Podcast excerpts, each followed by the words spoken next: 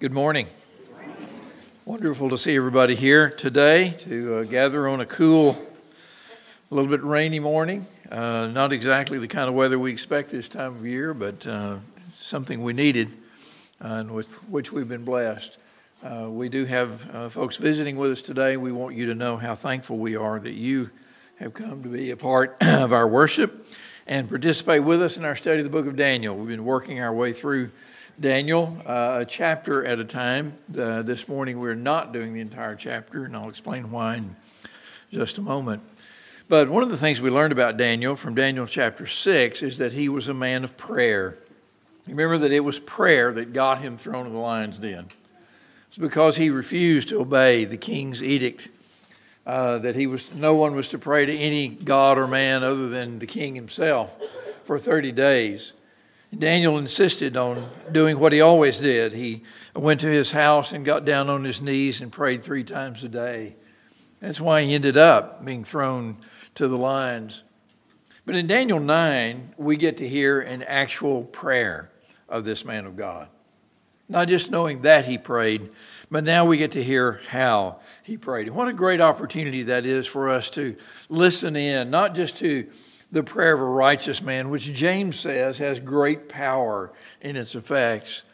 Not just the prayer of a righteous man, but the prayer of a prophet, the prayer of a spokesman for God, uh, the, prayer of a man who was so completely dedicated to doing what God had called him to do. That's so valuable to us because which of us doesn't always feel the need to learn to pray? No matter how long we've been doing it, no matter how much we've thought about it, no matter how many classes we've been in on it, no matter how many sermons we've heard about it, we still find ourselves in the same place as the disciples of Jesus in Luke 11 1, who came to him and said, Lord, teach us to pray. And they were men of prayer, I'm sure, already, because they were devout Jews. And yet they wanted more. They, needed, they knew that there was something else that they needed. And we find ourselves in that same situation all the time, don't we? Always feeling a need that we need to grow in our prayer. And Daniel's prayer helps us to do that. Paul wrote that we do not know what to pray for as we ought. And that, that's why God's Spirit intercedes for us, because we're weak. And we need Him to intercede for us, and we're thankful that He does. So, what a blessing to get to learn something about prayer from someone like Daniel, who was so determined to pray that he was willing to give his life for prayer. Now, in the ninth chapter, and here's why we're not going to look at the whole chapter today Daniel's prayer is followed by the vision of the 70 weeks. All right? And I hope you didn't come today expecting me to explain all that to you because I'm not going to. Actually, I'm not going to next week either. But um, what happens in, in looking at Daniel 9 is the 70 weeks tend to get all the attention.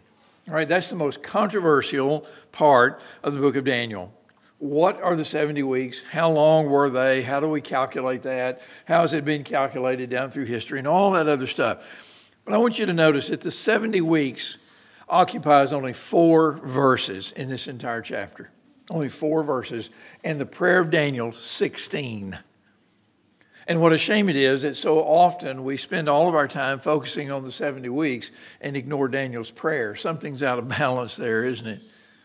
So we're not going to make that mistake today. We're going to talk about Daniel's prayer today, and we'll talk about the 70 weeks next week. And hopefully by then I'll have some idea what it's about. Um, but verses 1 and 2 of Daniel 9 tell us the reason for Daniel's prayer. He prayed this particular prayer mostly because he realized that Israel's exile was about to come to an end. Now remember, he went into exile as a young man, and he's now about 80 and he realizes that the exile is about to come to an end. How did he know that? Well, verse 1 says uh, that his prayer was in the first year of King Darius. Now, chapter 5 in verse 31 tells us that Darius became king the night that Babylon fell to the Medes and the Persians in 539 BC. 539 BC. Daniel went into captivity in 605 BC. That means it has been 66 years since the captivity began. Daniel has been calculating that, and he knew that the end was near because he'd been reading his Bible. Look at what he says in verse 2. He had perceived in the books the number of years that, according to the word of the Lord to Jeremiah the prophet, must pass before the end of the desolation of Jerusalem, namely 70 years. He had been reading Jeremiah, and he saw from Jeremiah that the uh, exile was going to last several years. Did you know that even prophets read their Bible? What a great lesson for us. Even prophets read their Bible. Even prophets had something to learn from the Word of God, just uh, like Daniel did from the prophecies of Daniel. And uh, isn't this amazing that here we have the words of one prophet telling us that he read the words of another prophet? And notice that he calls uh, Jeremiah's writing the Word of the Lord.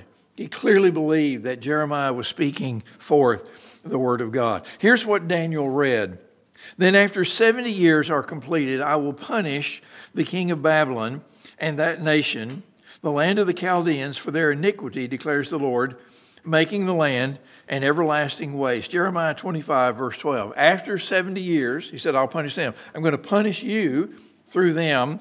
Then, after 70 years, I will punish them. Here's another one chapter 29, verse 10.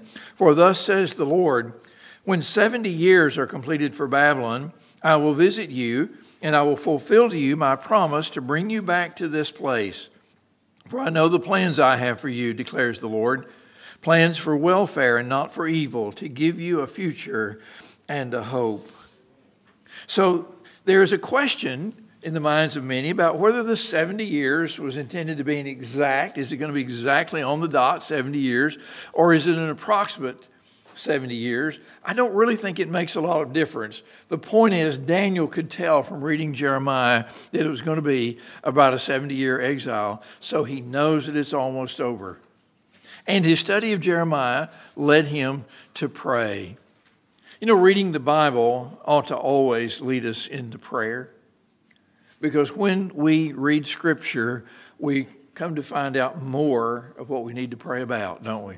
Have you ever found yourself reading something from the Psalms and, as Bill mentioned this morning, then being led into prayer because of it? Or reading something about the life of Jesus and feeling so grateful for the life of Jesus and being led to pray and to thank God for that.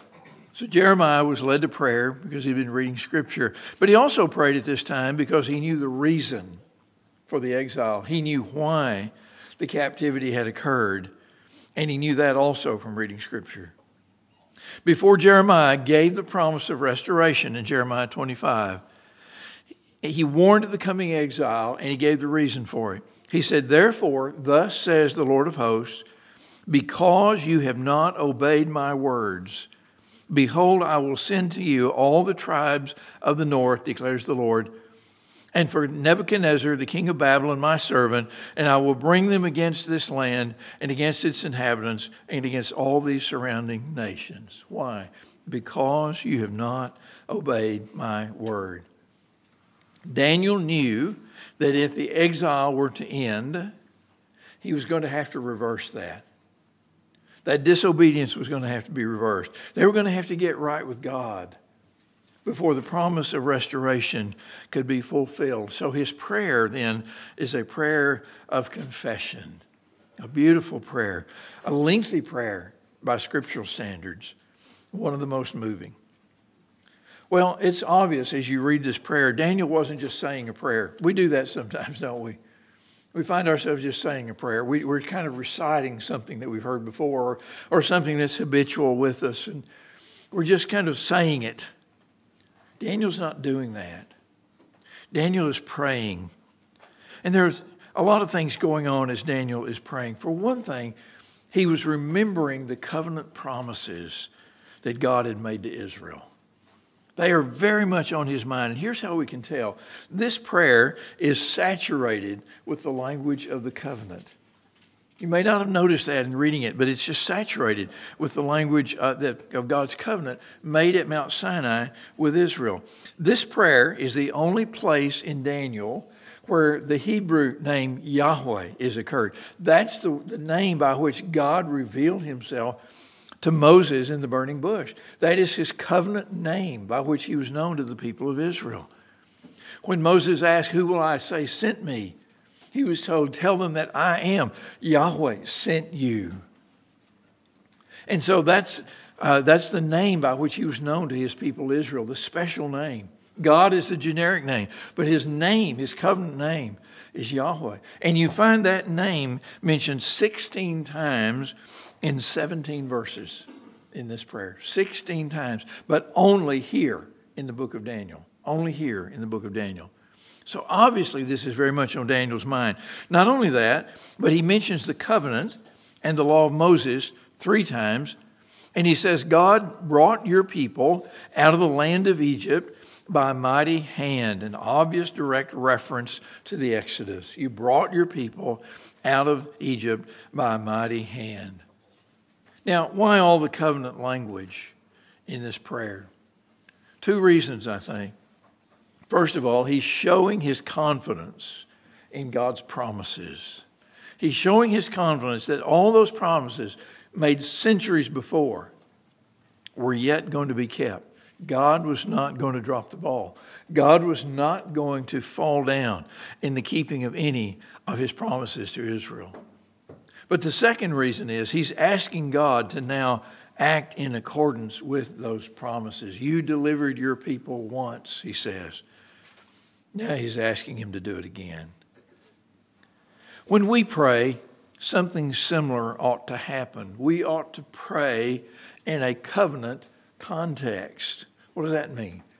That means that we ought to be praying with the realization that we are in a relationship with a God who made us, that we are in a relationship with the God who saved us through his Son Jesus Christ, and that what we pray reflects those truths.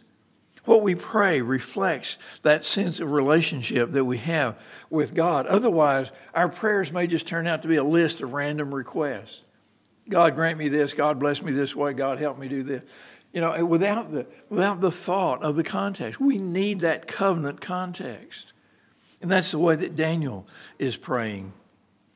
The God that we know and appreciate is the God to whom we pray. He's the God who's made promises to us, He's the God who keeps His promises. So Daniel was praying, being reminded of the covenant promises of God. Second thing that Daniel was doing as he prayed is he was being honest. He was being honest, honest about his people and honest about himself. He knew that he couldn't hide the truth. And so his prayer has but one major theme the confession of sin. Now, remember what a confession means. Confessing sin to God means acknowledging to be true what God already knows is true.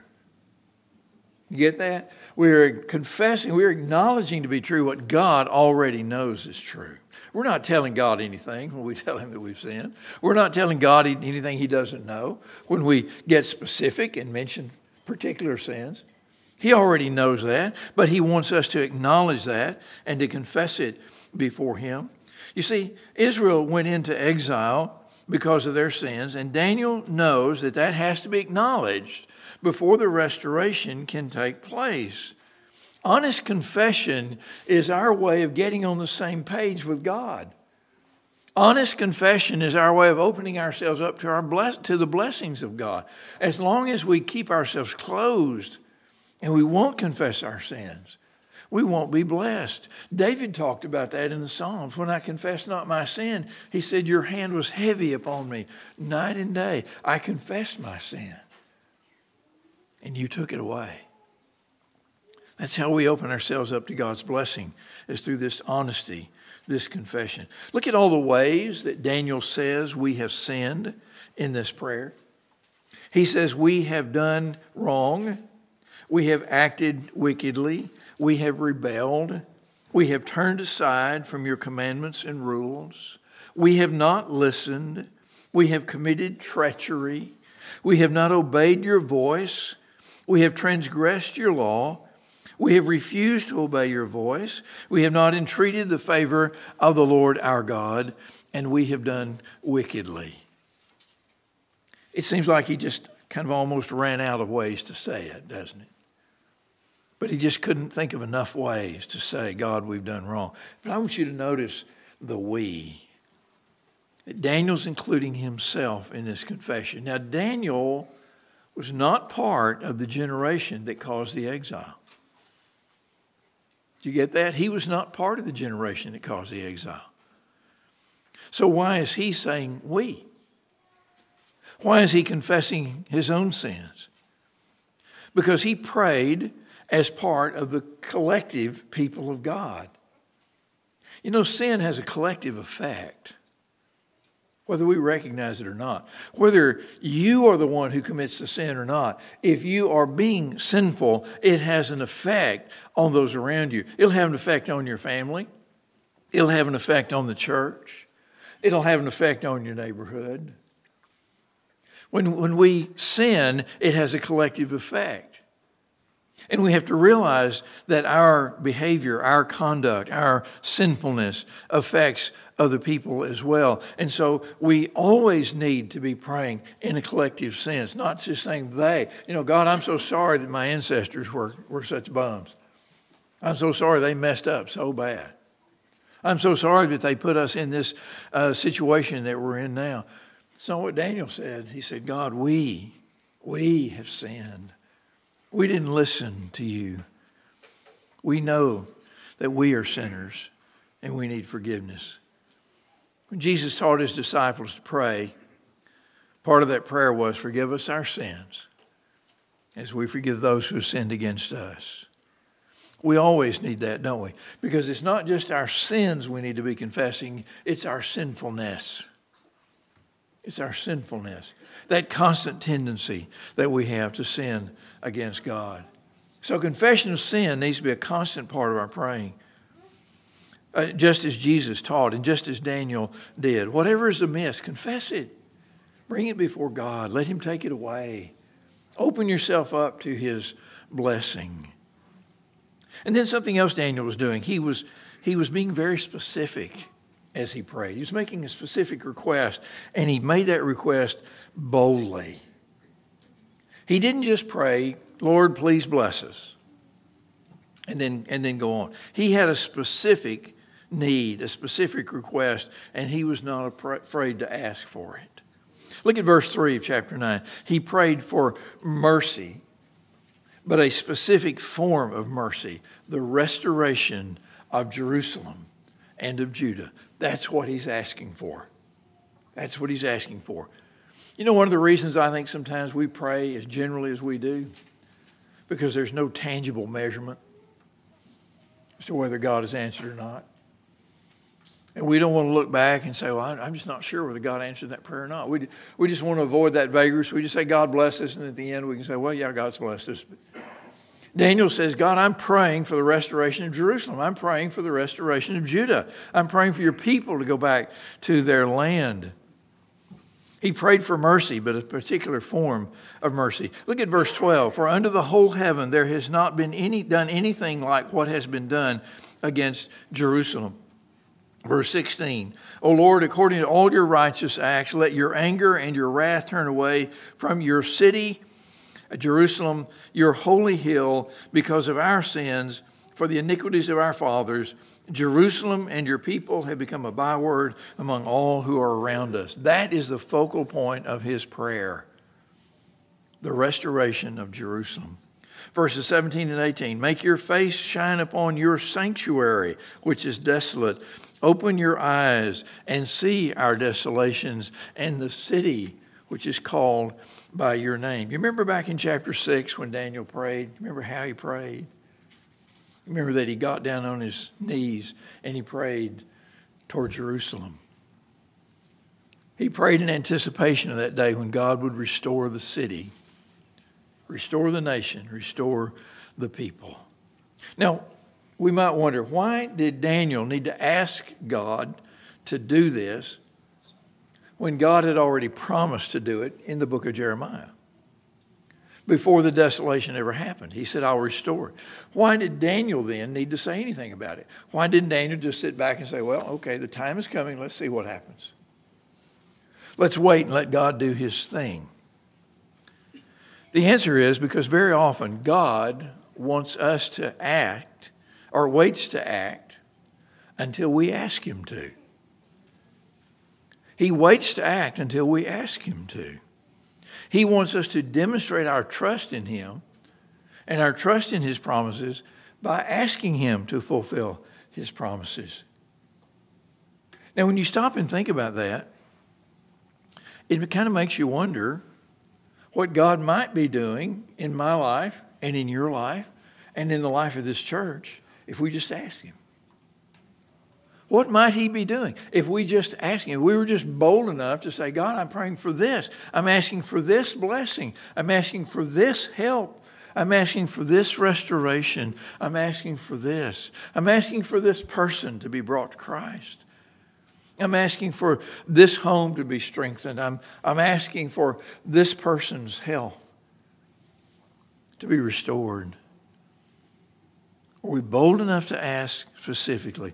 Tell God what you need, the desires of your heart. Make your requests and do it with boldness, Paul says. Remember that you're praying to a God who loves you and longs to bless you, just as Daniel was. Don't pray puny prayers.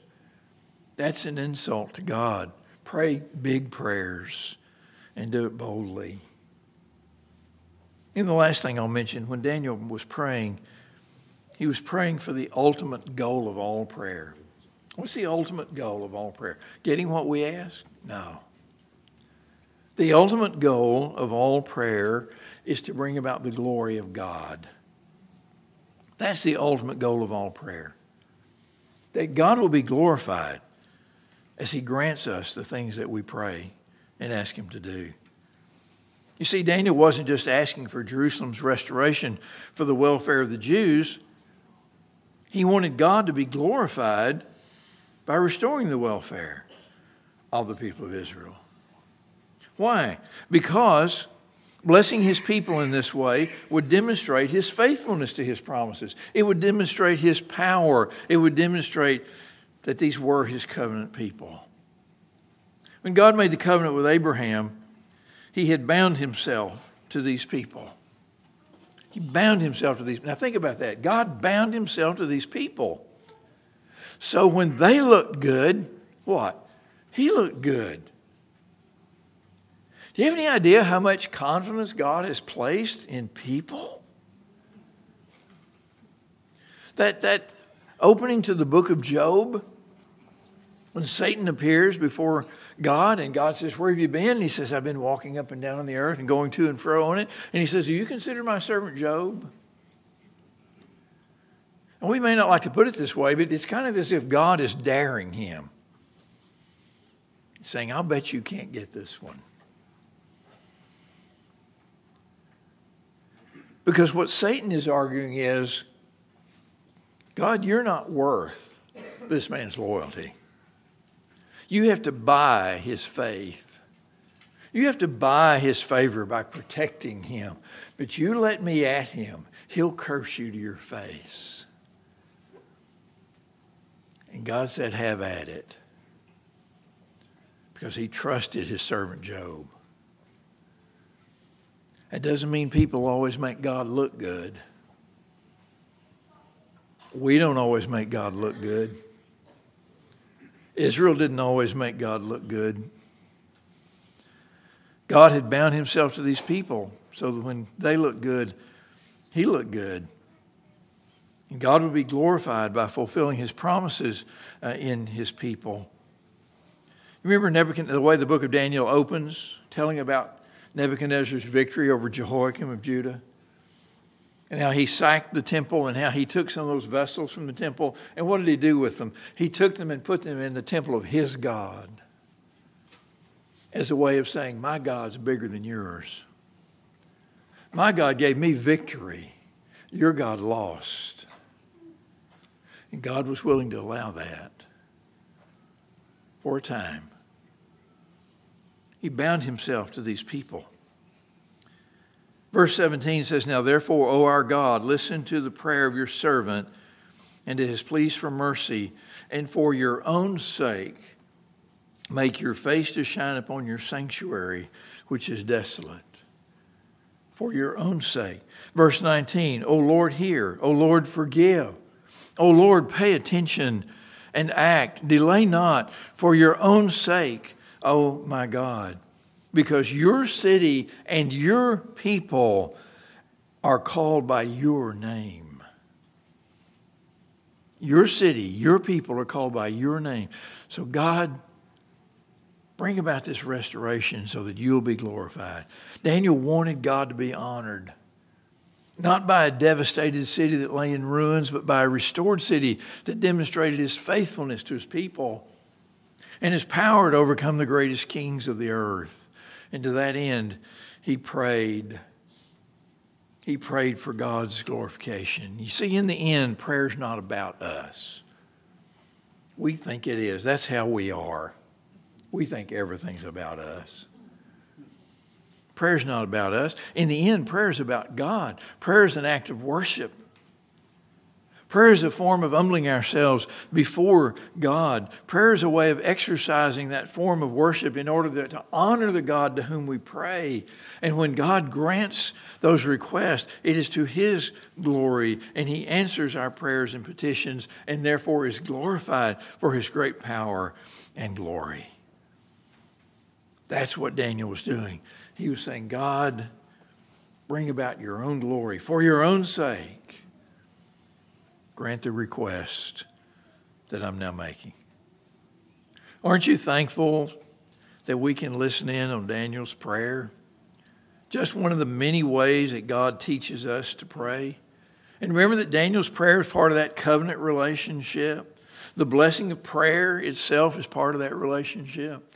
That's one of the reasons God wants you and me in relationship with Him today, so that we can have that kind of, of relationship where we pray to Him and where He blesses us.